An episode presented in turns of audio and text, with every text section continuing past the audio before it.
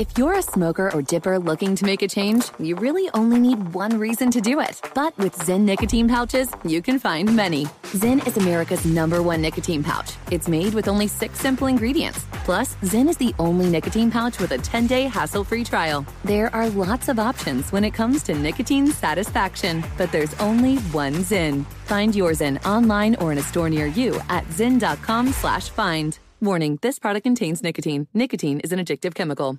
Pause for a big thank you to our partner making today's program possible. It's Dexcom. With the new Dexcom G7, you get better diabetes results without those awful finger sticks. It sends your glucose numbers to your compatible phone or to your watch, so you can always see where you are and where you're heading.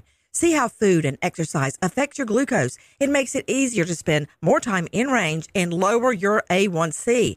Take more control of your diabetes with the #1 recommended CGM brand. It's so easy to get started today at Dexcom.com. Dexcom.com. Dexcom data on file 2023. If your glucose alerts and readings from the G7 do not match symptoms or expectations, use a blood glucose meter to make diabetes treatment decisions. For a list of compatible devices, visit Dexcom.com/compatibility. Thanks, Dexcom, for being our partner. Zigazoo has made me zigzag. What I mean by that is I swore I would never let my kids on social media, but now I'm setting them loose on Zigazoo. Zigazoo is a space for kids to post videos they've created and to share them with other kids just like them. Videos that are moderated by actual people. And since there are no comments or messaging, you don't have to worry about social trolling.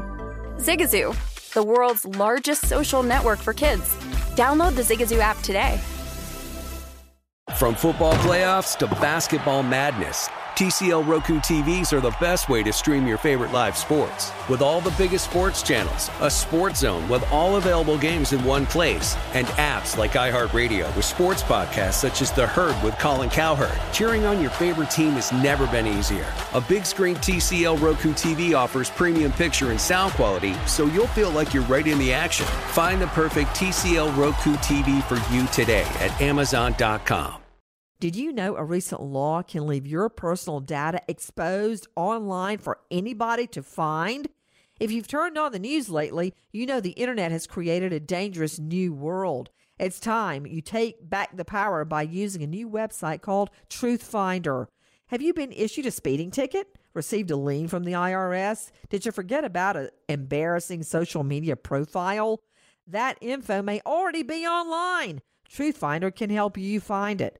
Truth Finder searches millions of public records, assembling the data together in one report.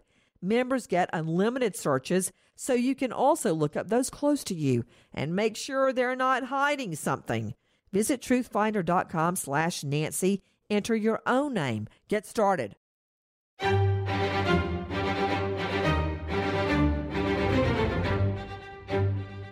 Crime Stories with Nancy Grace on Sirius XM Triumph, Channel 132. A gorgeous brunette teacher gunned down in the family driveway. Wow. This sleepy community of Aliquippa, high-scale bedroom community outside a larger city, is reeling. Seemingly, she had just stepped out of the car coming home from an ice cream parlor with friends on a Sunday night, and she is blown away in the driveway. No theft, no sex attack, no provocation, no carjacking, nothing. Shot at least 10 times in the chest.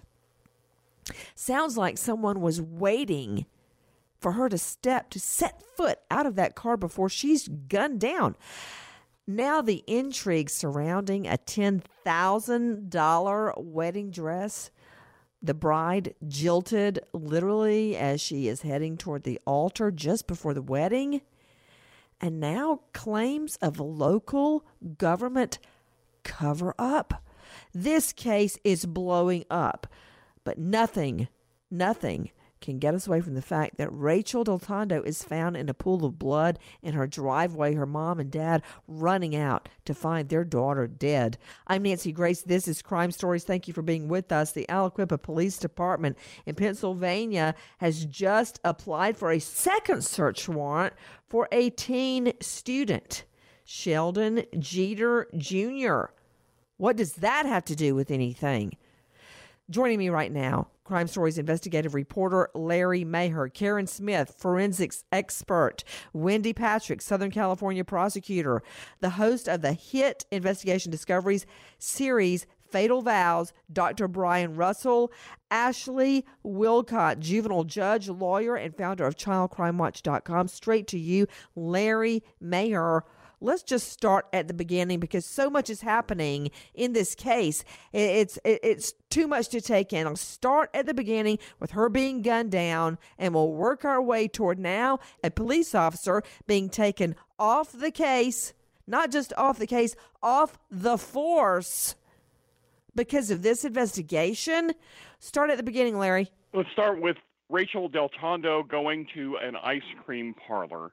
She was accompanied by two people, one of whom is the daughter of a police sergeant in the local police force. The other, we'll get to him in just a moment. They went to this ice cream parlor, then returned to Rachel Del Tondo's mother's home as she got out of the car. Wait, Larry. Nobody likes mystery, okay? We need all the pieces of the puzzle so we can fit this thing together. So okay. Hold on, buddy. Number one, it's Rachel, who's absolutely gorgeous. I'm just going to throw that in. And I can see her in that wedding dress right now. Ashley Wilcott, we decided on Tuesday to get married on Saturday. That's how that went down. I ordered one wedding dress in two different sizes over the internet, okay? And we did it, all right? Now, it was nothing like this, Ashley, where she had a custom-made wedding dress. They said a big Italian wedding, right? And pull out all the stops, $10,000 wedding dress. And it was gorgeous, and she's gorgeous. And then the groom jilted her, broke up. Ashley, what about that $10,000 wedding dress? $10,000. So like you said, number one, it's not only the cost, but it's custom, right? How many people do we know? I spent less than that on my wedding, my reception, the whole shebang. Most people spend less than that on everything to get married. That is such a decadent, extravagant, extreme cost for a dress to most of us. Now, hold on, Missy. The mom and dad wanted this for her. Okay, and they put down $5,000, they went into New York City to get it custom made. Then the groom backs out of the whole thing, breaks off the engagement, and she's fine. You know what? Hold on, Larry Maher, you may not understand the significance of us talking about a $10,000 wedding dress. Let's just start with that. Let's just start with the wedding dress, okay? Then we'll get to the dead body. I understand the significance fully, having been through a wedding myself. Okay, so Hold on.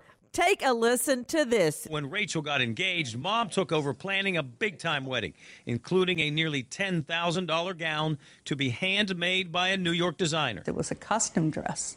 It had to be made to her measurements. The family put down a deposit of more than $4,000. That, according to the contract, was non-refundable and non-transferable under any circumstances.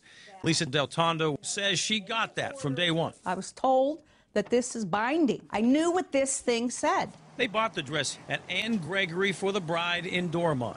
Rachel Del Tondo was measured. The family put down nearly half. It's made to order. Sure. And there's no exchanges and blah, blah, blah, no refunds. I understood that. 4 months after the contract was signed, the wedding was called off. Lisa Del Tondo called the New York designer to see if they had started on the dress and asked for a refund. I called New York. I did. Yeah. He told me it couldn't be done. Del Tondo says she told the local bridal salon she'd pay the balance and take delivery of the dress. I wanted the gown so I could sell it.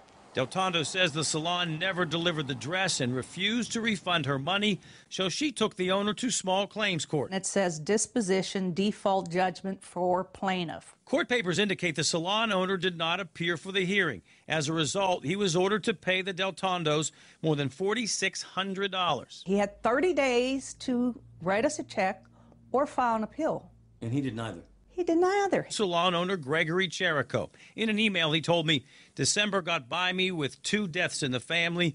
We will be sending a certified check out to Del Tondo. Out to Wendy Patrick, Southern California prosecutor. Wendy, I hardly think that a wedding dress dispute is cause for murder. Absolutely. There's something far more serious and sinister going on here as well. However, it's details like this that make cases like this interesting.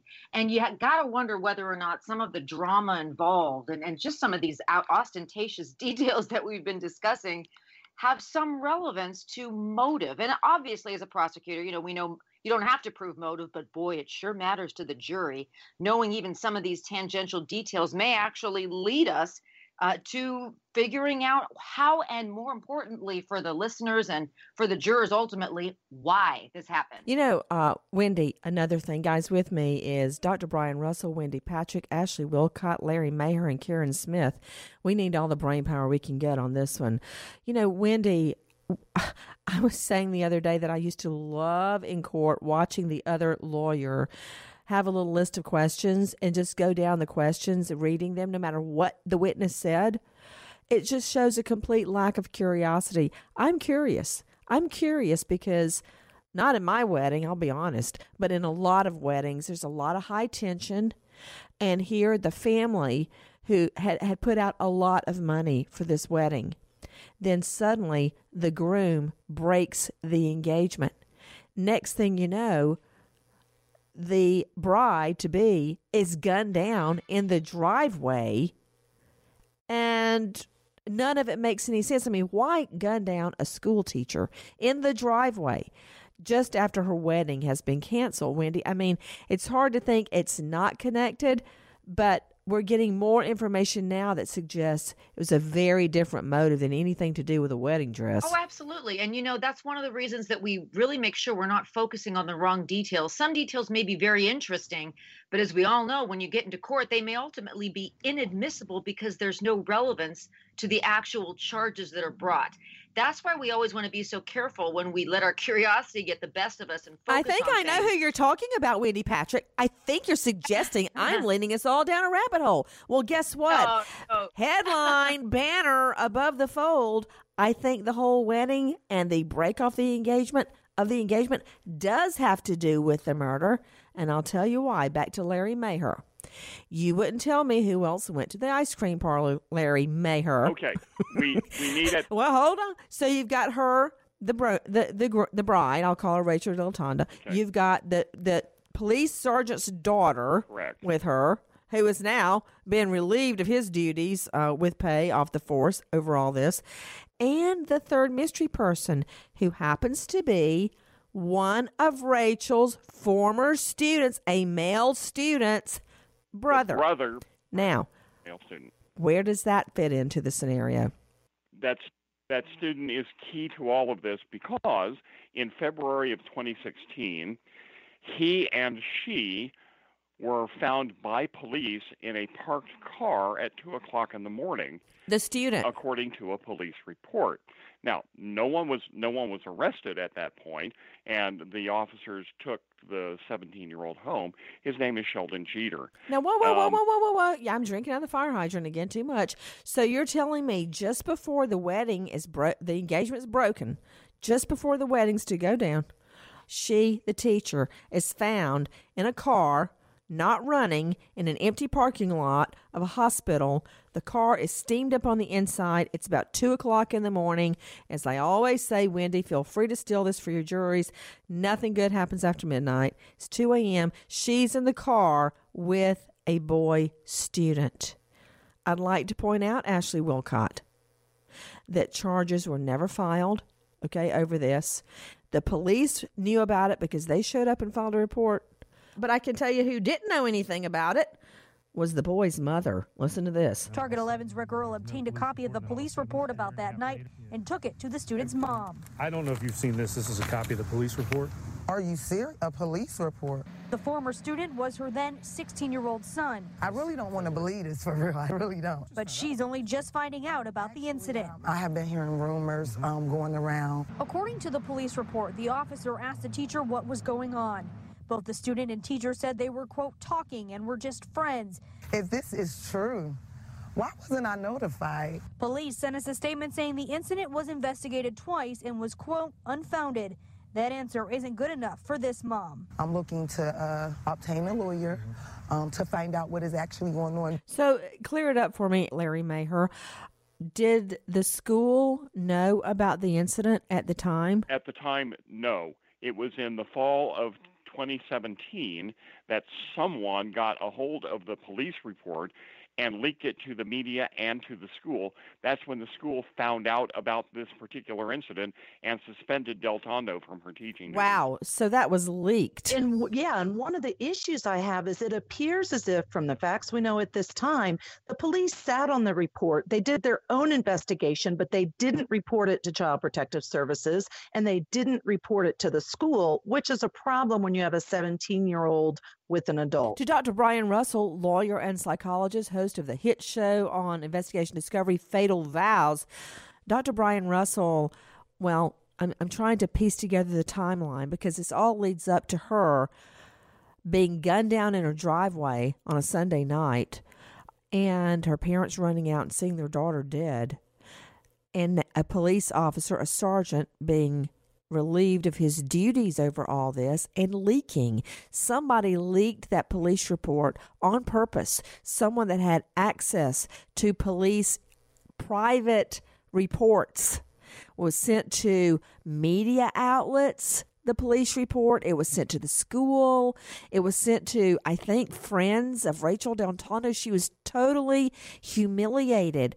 Dr. Brian Russell, needless to say, the first thing she said when the cops got her out of that car with the teen student, all steamed up, 2 a.m., don't tell my fiance. This is innocent. He'd get mad. Nothing happened.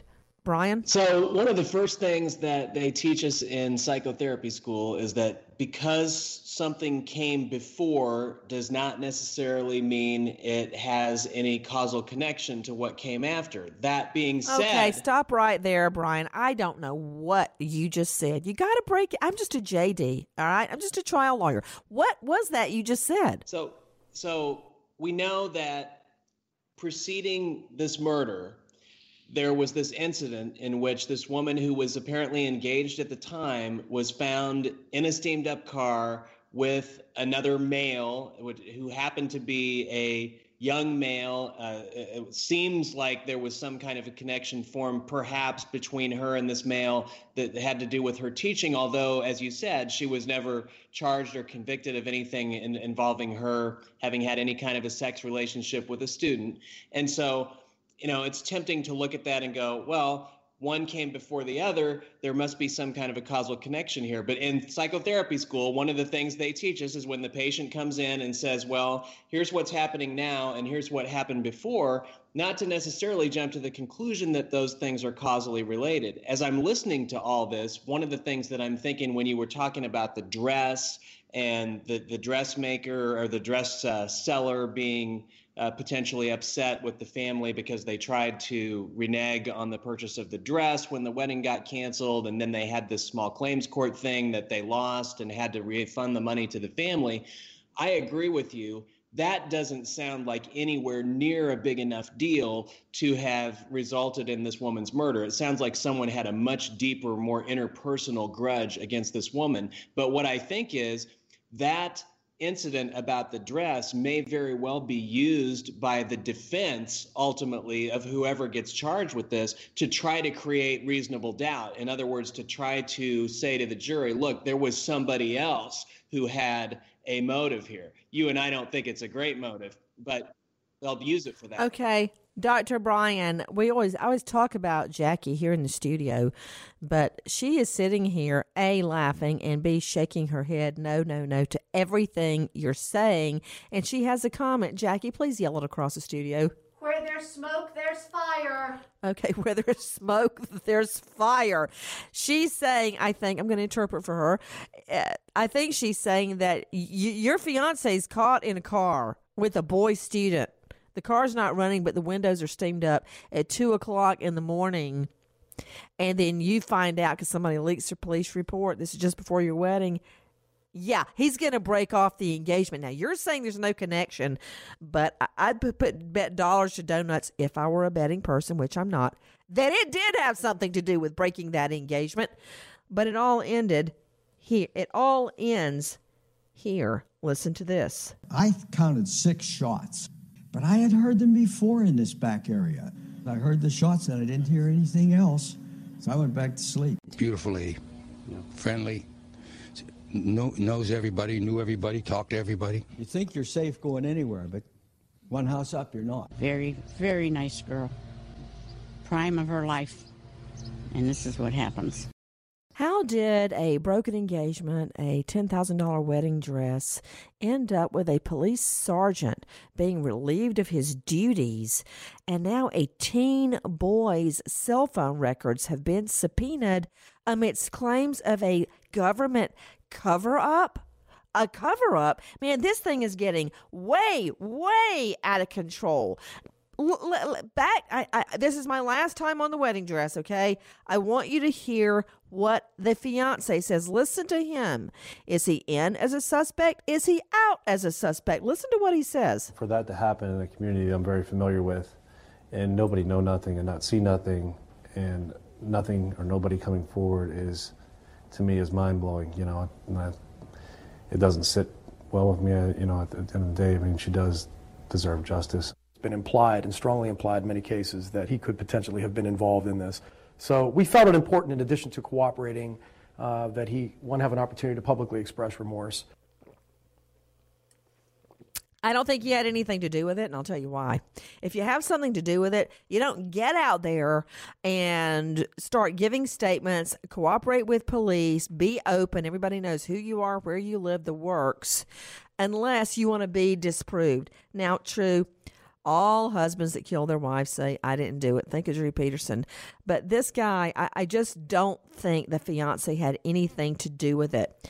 Could you explain to me, Larry Maher, how has this ended up in claims of a police cover-up? That's a claim that is being made by the young man's attorney. Rachel Del Tondo had told a reporter recently and had told police recently that she had been getting death threats, and that one of those threats promised that she would not live to see the end of this year.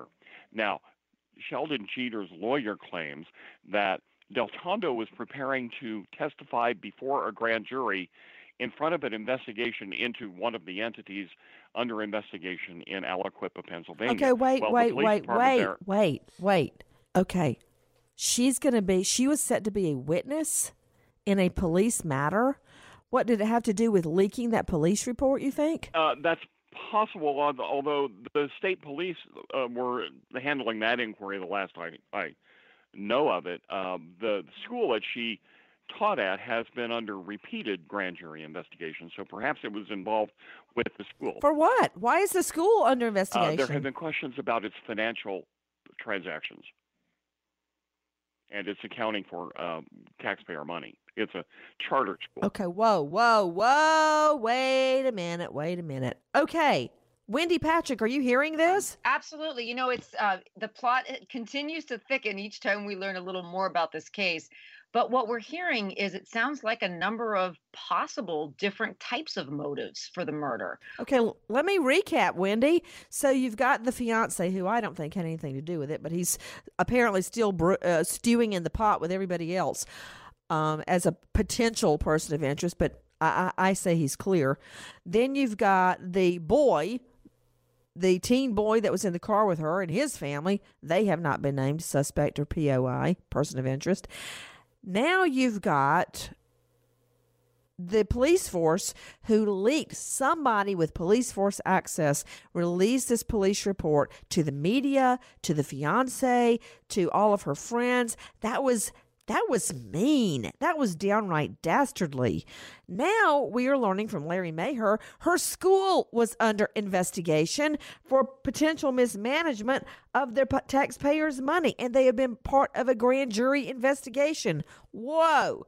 Then we hear she has been getting death threats. Who knew all this is going down in Aliquippa? As a matter of fact, take a listen to the lawyer. Yes, he's lawyered up for the teen boy. They continued that relationship. I think it cooled for a while, but the relationship never ended. She was due to testify in front of the grand jury, which has been investigating Aliquippa among other entities, and she was afraid. And we find it far from a coincidence that she was murdered within days of having to testify. This was not a crime of passion. I believe it was a crime of a cover-up. Good gravy! And now, just coming to light, two new facts. A second search warrant has just been served. And there's news that Jeter, the teen student, older brother, Rashawn Bolton, has been in a serious relationship, their words, not mine, a serious relationship with Del Tondo since December. Police are saying they've served a second search warrant at the home of Sheldon Jeter Jr. And according to the search warrant, investigators combed through the home for clothes he may have worn the night of the murder and guns, specifically 9mm. That's interesting. The search warrant also says cops wanted cell phones, laptops, tablets, video game systems, any written notes to or from the victim, the teacher, Rachel Del Tondo. Now sources say the affidavit that goes along with the search warrant also contains a witness testimony. And that testimony describes an argument, a verbal fight between the teacher, Rachel, and Jeter, which happened last year. Bolton told police about 3 months ago, he and Del Tondo were outside his home when Sheldon shows up and reportedly says that blank told me she was with Amy. And then to Del Tondo, if my brother wasn't here, I'd F you up. And as we go to air, we learn a new search warrant has just been issued for guess who? A police officer wife Facebook account. That warrant now part of the investigation into Rachel Del Tondo's mysterious murder. Okay, so Ashley Wilcott, weigh in. Now a cop's wife's Facebook account. Yes, Nancy, what a tangled web, because keep this in mind. This is the same officer whose daughter was out with the victim when she went to get ice cream, and the same officer who's on administrative leave because allegedly couldn't be involved in that investigation, but also they are saying allegedly there's some misconduct accusations against the police department. Well, that was certainly a mouthful. Let me just say, Shakespeare said it best. Oh, what a tangled web we weave when first we practice to deceive. That's not about the cop's wife. That's about this whole kit and caboodle. Everywhere you turn, there is a potential person of interest. But this is what I know. She gets a $10,000 wedding dress, and pretty soon after, she's dead in the driveway. Man, I need a flowchart for this. Okay, Karen Smith, our forensics expert, renowned forensics expert. Karen, I need you now because the way she was shot... And I'm not a conspiracy theory nut at all. I don't think people can keep their pie holes shut. But the way she was shot suggests to me there was someone lying in wait. And they did not waste a bullet. And what I mean by that, it was a very good marksman, Karen Smith. Let's talk about ballistics amidst a police or government cover-up. Tell me what you've learned from the forensics evidence, Karen. Nancy, you'd be right. The victim in this case, Rachel Del Tondo, was struck 10 times in the chest. Now think about that for a second. That is a very tight grouping of a lot of rounds coming out of a gun. That also tells me that it's probably a semi-automatic. It also tells me that the shooter was definitely lying in wait and ambush, waiting for her to come home to her parents' driveway. So they knew where she lived. They knew that she would probably be home soon. They knew that she was gone. And they came up to her. Now, she was shot in the chest, not in the back, not in the shoulder, not in the leg, in the chest, which means she was facing the shooter when the bullets came flying. So that tells me, A, either the shooter is a crack shot or the shooter was very close to her when all of those rounds unleashed. The casings were likely left at the scene. And there's your forensics. You swab those casings for DNA. You can submit them for prints, which is, you know, that's a hit or miss. Not, you don't normally get prints from casings, but DNA, oh, bing, bam, boom. Yeah, we'll find out who fired that gun soon as that DNA comes back and they have something to compare it to. What is disturbing to me that would suggest, and I'm not going with a professional hit right now, I'm just not, is the tight grouping of the bullet wounds, because that means somebody has the calm, cool demeanor to walk up and shoot her 10 times in the chest, make every shot, and get away without anyone seeing the getaway car. Were they on foot? Also, this suggests they knew where she was going and knew when she would come back. Why is that? Was the trip orchestrated? That brings in the people that were with her as a potential involvement. Do I think they were involved? No, I don't.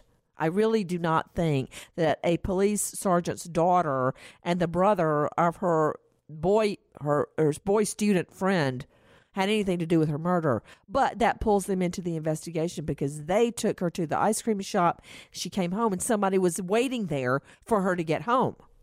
Now, let's talk about the police. All right, let me go back to you. Larry Maher with me on this. The City of Aliquippa Bureau of Police has now sought access to the boy student Jeter, Sheldon Jeter's iPhone, his call records, and the geolocation data. Why? Why do they want this information from the boy? Not only that, remember, the bride, Del Tondo, was picked up by a female friend who happens to be the daughter of an Aliquippa police sergeant, Kenneth Watkins, around 8 p.m. that night. He has now been placed on administrative leave by the chief of police because his daughter is a minor and is not being named, is involved as a witness on the case. Oh, what a tangled web we weave. Ashley Wilcott, judge, lawyer, founder of ChildCrimeWatch.com, weigh in.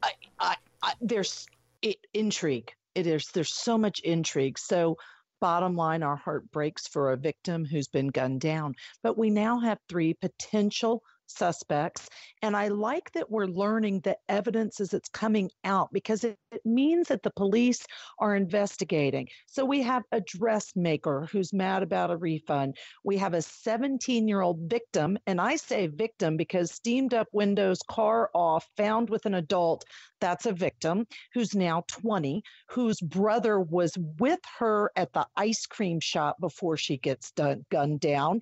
And then we have an alleged cover-up, and she's supposed to testify. And we just heard from a forensics expert of the type of shots that killed this woman. And that to me means perhaps it was a police officer, law enforcement, who killed her. So we have three different potential sets of suspects in this case. Huge to me is going to be the digital footprint. Let me tell you, as a judge, Nancy, I see this all the time. People think they can get away with a crime. This day and age, the digital footprint gives so much information and literally catches criminals. Wow, that was a mouthful, and every single word you said was right, although I'm not ready to indict the police chief or the police yet as being part of this. Although we know this police report was leaked to destroy Rachel Del Tondo by someone that had access to police data and police computers or software. Guys, now I want you to take a listen to what the Beaver County District Attorney. We're getting video cameras. We are downloading information. We are interviewing witnesses. We are doing everything we can. We're investigating everyone that was driving around Aliquippa that night, that was anywhere near this young lady's house. So, you know, before I point the finger at the boy or his family, this could just be SOP, standard operating procedure. So back to Dr. Brian Russell, lawyer, psychologist, host of Investigation Discovery's Fatal Vows hit series. Dr. Brian, again, thank you for being with us. So the plot thickens. Now we know they have the state has subpoenaed the boy's cell phone records. Now listen to this, Dr. Brian. I'm setting you up for a question. The search warrant we have obtained. We got a hold of the affidavit to support that search warrant, and it says that she, Rachel, the bride, and Watkins, the daughter of the police sergeant, who's now been put on paid leave, went to a Circle K convenience store. They visited a friend. Then they went to Rachel's parents' home at 9:20 so she could change clothes. Why is she changing clothes?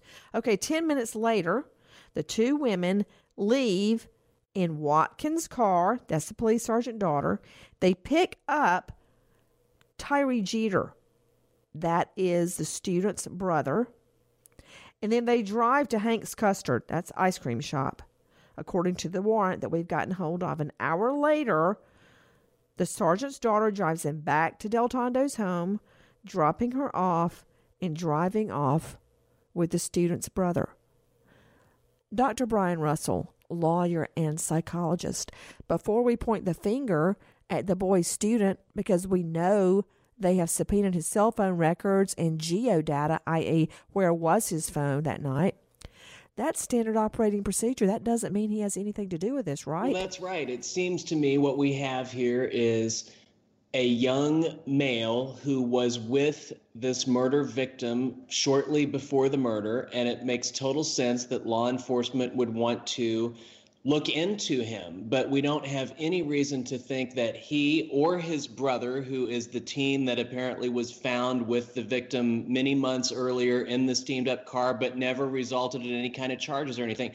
There's no reason for us to believe that either one of them had anything against her. And it doesn't really seem to me, I agree with you, the fiance, although I completely understand why he would have broken off the wedding after the incident in which she was found with this young kid in the car, doesn't strike me as behaving like a murderous fiance. The guy that was the dressmaker doesn't sound like he's got enough of a motive. And really, it doesn't sound like anybody on the police force would have been in facing enough trouble for having leaked a police report about this woman to have murdered her. It sounds to me like somebody had a deep interpersonal grudge against this woman, got right up close to her, is probably why they were able to hit her so many times, wanted to look into her face as they murdered her. And what we know about this woman is she's apparently, if nothing else, we know she had an active social life. There may be some guy out there that had a grudge against her, thought that she had jilted him somehow. That's totally unrelated to any of these guys we're talking about. Well, listen to this, Dr. Brian. Listen to this. Larry Maher, tell me if this is correct, all right? Now, so she's caught in the car with this teen boy. After that police report is leaked by somebody, the boy, Jeter, and Rachel continue their relationship. They remain friendly, all right? The lawyer says Rachel disclosed to the boy she was an informant in an ongoing investigation of the Aliquippa Police Department. Also, she had been preparing to testify before a grand jury in a couple of days regarding, we think, misuse of funds. We also know that in addition to a search warrant for the boy's phone, the search warrant also lists a pair of khaki pants, shoes, a windbreaker, and a hat. Those items are marked with a note that says they were collected by consent. In other words, I guess the boy just handed them over. What do you make of it? Are those facts correct? As far as I know, that is the statement of facts from Sheldon Jeter's attorney. I don't know that there has been any independent confirmation of those facts. Got it. So that gives me a whole list of potential suspects, Ashley Wilcott. And there's one other fact that I want to point out, just because it's intriguing and interesting to me. And that is, again, it was the sergeant, the police sergeant's daughter was with this victim when they went to get ice cream before she was gunned down. I'm not saying there's a connection or not. I'm saying that it's a fact that has to be looked into because the list of suspects, frankly, seems to be growing. Take a listen to what the Beaver County District Attorney David Lozier says. It's very sad. You have a very quiet, a very quaint neighborhood where this tragedy happened. We obviously regret this, have prayers and sympathies for the families. The Aliquippa name gets thrown out there a lot. and it should not. This was a very nice, quiet neighborhood, and to have this invade any family is sad. We're working hard to solve this problem together. The police departments of Beaver County worked very well together. We'll let you know as soon as we have more. It's shameful that this woman was painted with a police report that had been written that did not result in criminal charges. So was she? It was a personal vendetta against her at the time. Tip line 724-774-2000, 724-774-2000. There's a brand new website causing a lot of trouble for people with something to hide. Have you ever had a bad feeling about somebody? Maybe suspected your partner's cheating? Maybe worried about your online reputation? If you answer yes to any of those questions, you may need Truth Finder. Public records are only recently easily available online. Before websites like TruthFinder, you'd most likely have to visit a courthouse to get that information. Now, it's as simple as entering a name. TruthFinder sifts through millions of public records from all over the country, assembling them into one easy-to-read report. Search the names of somebody you know. You could find criminal and arrest records, bankruptcies, contact information, social, dating profiles, financial assets, and a lot more.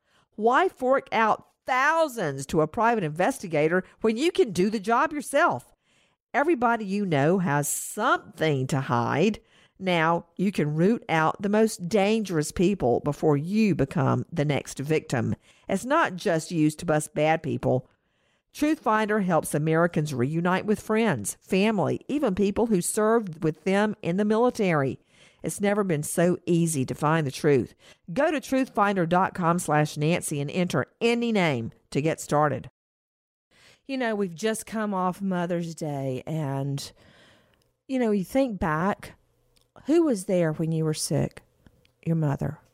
Who did you run to when you skinned your knee? Your mother. Who was always there? Your mother. That's why it's so difficult for me to read this next heading. A Tulsa mother stabs her daughter 50 to 70 times with a pickaxe, then sets the home on fire and flees the scene with the youngest of her three daughters. To look at this woman, she looks like a soccer mom, with beautiful woman. You'd think everything was perfect in their home. She had an 11-year-old daughter, an 8-year-old daughter, a younger daughter who we think was 7. But why? Take a listen to what police say who come to the scene. TPD was called to this location in reference two different things. We had a house on fire, and we had an 11-year-old who had been stabbed multiple times. A witness, the 9-year-old sibling of the 11-year-old, stated that earlier in the evening that the mother had duct taped their hands, put socks in their mouths, and then began stabbing the 11-year-old. At that time, the 9-year-old and her 7-year-old sister exited the residence. The 7-year-old helped the 9-year-old leave. The 9-year-old went to a relative's house, a couple houses down, and when they got to this house, the kitchen was on fire, and the 11-year-old was in critical condition. She has been transported to the hospital. The 11-year-old? The 11-year-old, yes. The mother and the 7-year-old child were missing from this location. And what condition is the 11-year-old in? The 11-year-old's in critical condition. She was stabbed so many times that officers and EMSA on scene, you know, couldn't even count them. What about timeline? At first they had told us that the victim had been in there for over an hour. Yes, so the 9-year-old was duct taped, so it took her a good portion, about an hour, to get down to the family's house to get help. The police saying that the little girl was stabbed so many times, the officers could not count them. Now, according to police reports we have obtained, Mommy was angry with her children because of the way they were reading and looking at her. She bound and gagged her three daughters. Was she planning to burn the house down with them all in it? With me now, Crime Stories investigative reporter John Limley. Let's just start at the beginning. What happened? Nancy, the picture we have so far of Tahira Ahmad is of a single mother of at least three children that lived with her in Tulsa, Oklahoma, although there are reports of at least two sons that had been sent to live with the grandmother. Tahira had recently moved to Oklahoma from Tennessee. From what we understand, Tahira's husband stayed behind in Tennessee. We're still looking into the specifics of their relationship, but we do know that there was a restraining order against the husband. Now, here are some other details. Since moving to Tulsa, Tahira had been working two jobs to make ends meet. The family of four, the mom and three girls, lived in a one-story brick house along Mohawk Boulevard in Tulsa. Pictures of the home show a modest one-story Cape Cod, a front lawn overgrown with weeds, surrounded by a chain-link fence, sort of messy, toys and other items strewn across the yard.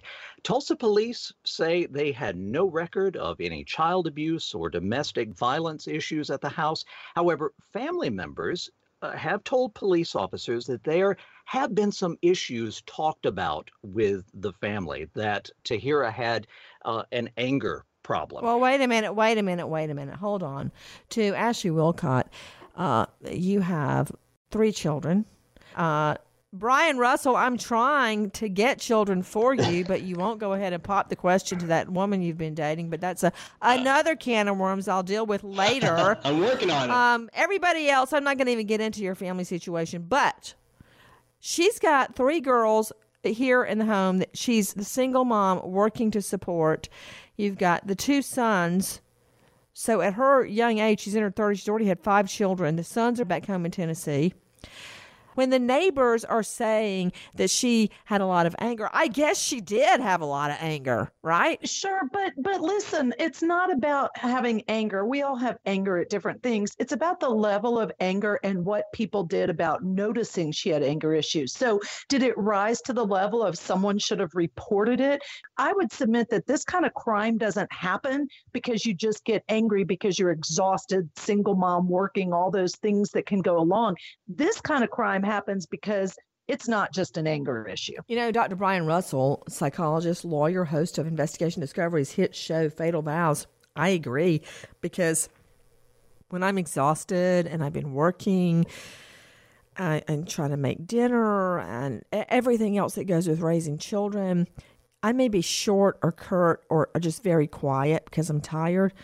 But this is... you cannot attribute an attack like this on your child to the normal pressures of parenthood or motherhood or single motherhood. Well, that's absolutely right. I think most people are probably listening to this and thinking there's got to be a profound mental illness element to this case. Oh, here you go. No, mental illness. Don't, you're jumping ahead of me.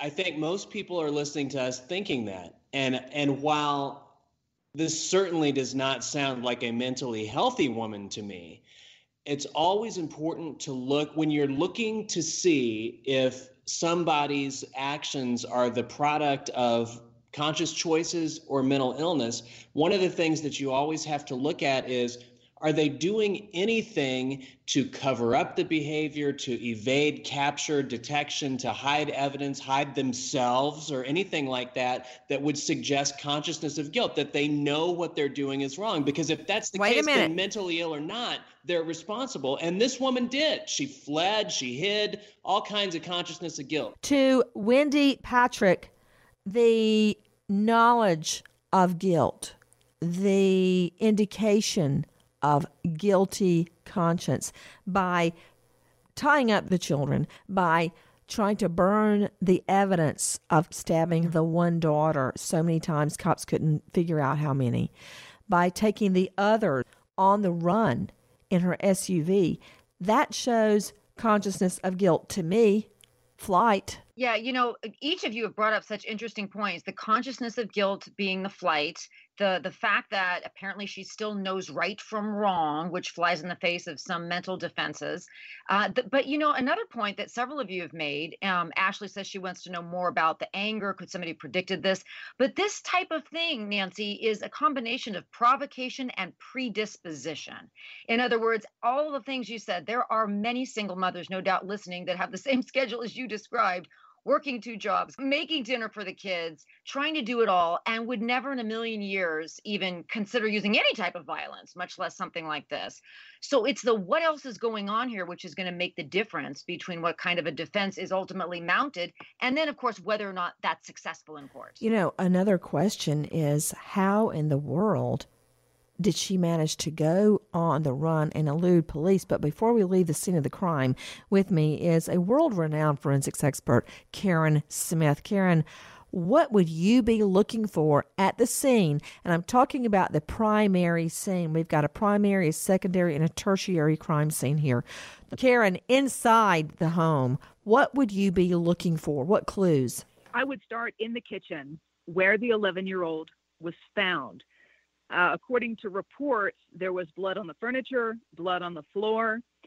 If this child was bound and gagged, bound with duct tape and gagged with a sock in her mouth, she is utterly defenseless, which tells me that this is a very highly volatile and highly mobile crime scene. It didn't just happen in the kitchen. It happened in other areas of the house. And I cannot imagine anyone, let alone an 11-year-old, going through 50 to 70 stab wounds. That's indicative to me as a form of piquerism, which is using a sharp instrument to poke at someone, not just full-on stab wounds, but other ways of eliciting torture or a form of punishment.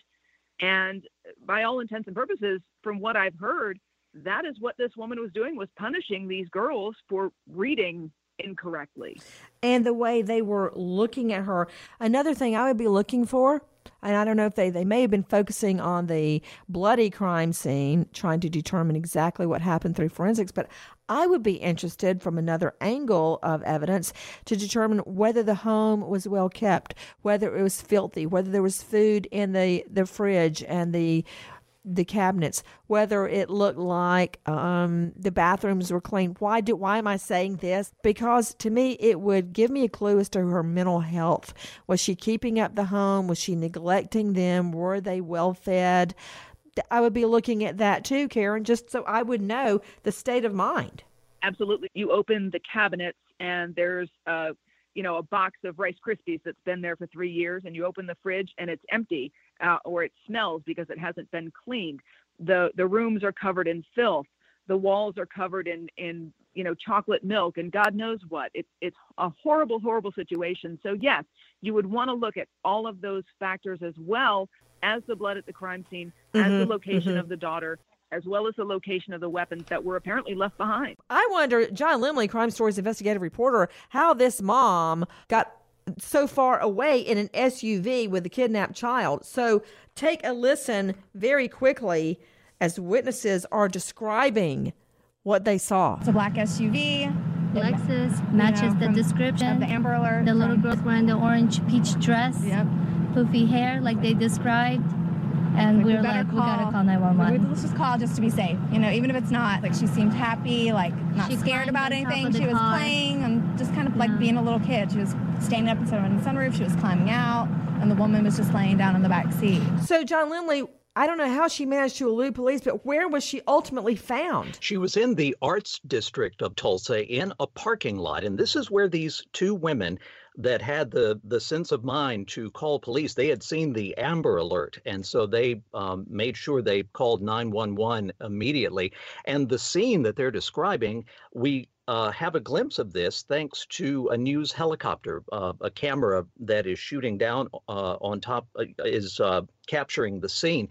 The little girl doesn't seem to have a care in the world. She's playing, and in the back seat is Tahira. She's lying down, and not only is she lying down, she's asleep. Well, take a listen to what police say about what happened in the patrol car. She admitted to being upset with the two older children because of the way they were reading their books, and so she proceeded to bind their hands with duct tape. She admitted that she stabbed the victim 50 to 60 times, what she said, and hit her in the head with a pickaxe 2 or 3 times. Right now, believe it or not, that daughter who sustained 60 to 70 pickaxe wounds is in the hospital in critical condition, but alive. And this mom is in custody. Family members now saying the single mom snapped after losing her job and being prevented from attending her son's graduation, prevented by her mother, who cares for the 2 boys. Listen to Barbara Al-Sharif, an aunt. My little niece came running up the driveway barefooted in hysterics, saying that, Auntie, Mommy killed Sadia. I came running in there, and I looked at her, and I shouted out her name. I told her, don't worry, we're going to get you out of here. That from KHRH-TV. The police report says one daughter told cops they had been held hostage in their room without food or water for a week before the attack. Listen to this. She was normal Friday. Saturday, she snapped. Sunday, she was evil. Nancy Grace, Crime Story, signing off. Goodbye, friend. Did you know a recent law can leave your personal data exposed online for anybody to find? If you've turned on the news lately, you know the internet has created a dangerous new world. It's time you take back the power by using a new website called Truth Finder. Have you been issued a speeding ticket? Received a lien from the IRS? Did you forget about an embarrassing social media profile? That info may already be online. Truth Finder can help you find it. Truth Finder searches millions of public records, assembling the data together in one report. Members get unlimited searches, so you can also look up those close to you and make sure they're not hiding something. Visit truthfinder.com/Nancy. Enter your own name. Get started. Zigazoo has made me zigzag. What I mean by that is I swore I would never let my kids on social media, but now I'm setting them loose on Zigazoo. Zigazoo is a space for kids to post videos they've created and to share them with other kids just like them. Videos that are moderated by actual people. And since there are no comments or messaging, you don't have to worry about social trolling. Zigazoo, the world's largest social network for kids. Download the Zigazoo app today. Infinity presents a new chapter in luxury, the premiere of the all-new 2025 Infinity QX80, live March 20th from the Edge at Hudson Yards in New York City, featuring a performance by Jon Batiste. The all-new 2025 Infinity QX80 is an SUV designed to help every passenger feel just right. Be the first to see it March 20th at 7 p.m. Eastern, only on iHeartRadio's YouTube channel. Save the date at new-qx80.com. Don't miss it. 2025 QX80 coming this summer. Does money stress you out? Let Facet flip your financial chaos into clarity. Finding Facet immediately put us at ease. Facet's innovative approach to financial planning ensures your money works as hard as you do, enabling members to experience the joys of having your finances in order. And that makes us Facet for life now, I guess. Visit Facet.com, F-A-C-E-T.com to learn more. This ad is sponsored by Facet. Facet Wealth is an SEC-registered investment advisor. This is not an offer to buy or sell securities, nor is it investment, legal, or tax advice. These testimonials are from current Facet members who are not compensated. All opinions are their own and not a guarantee of a similar outcome. Ready to unlock a world of entertainment? Philips Roku TV has America's favorite TV streaming platform built in, so you can watch live TV, catch every game, discover must-see shows and hit movies, and get all the best streaming apps in one place, like iHeart for all your favorite music, radio, and podcasts. Watch what you want, when you want. Immerse yourself in entertainment with premium 4K picture and sound for every budget, with sizes for every room. Find your perfect Philips Roku TV today, online or at your local Walmart and Sam's Club.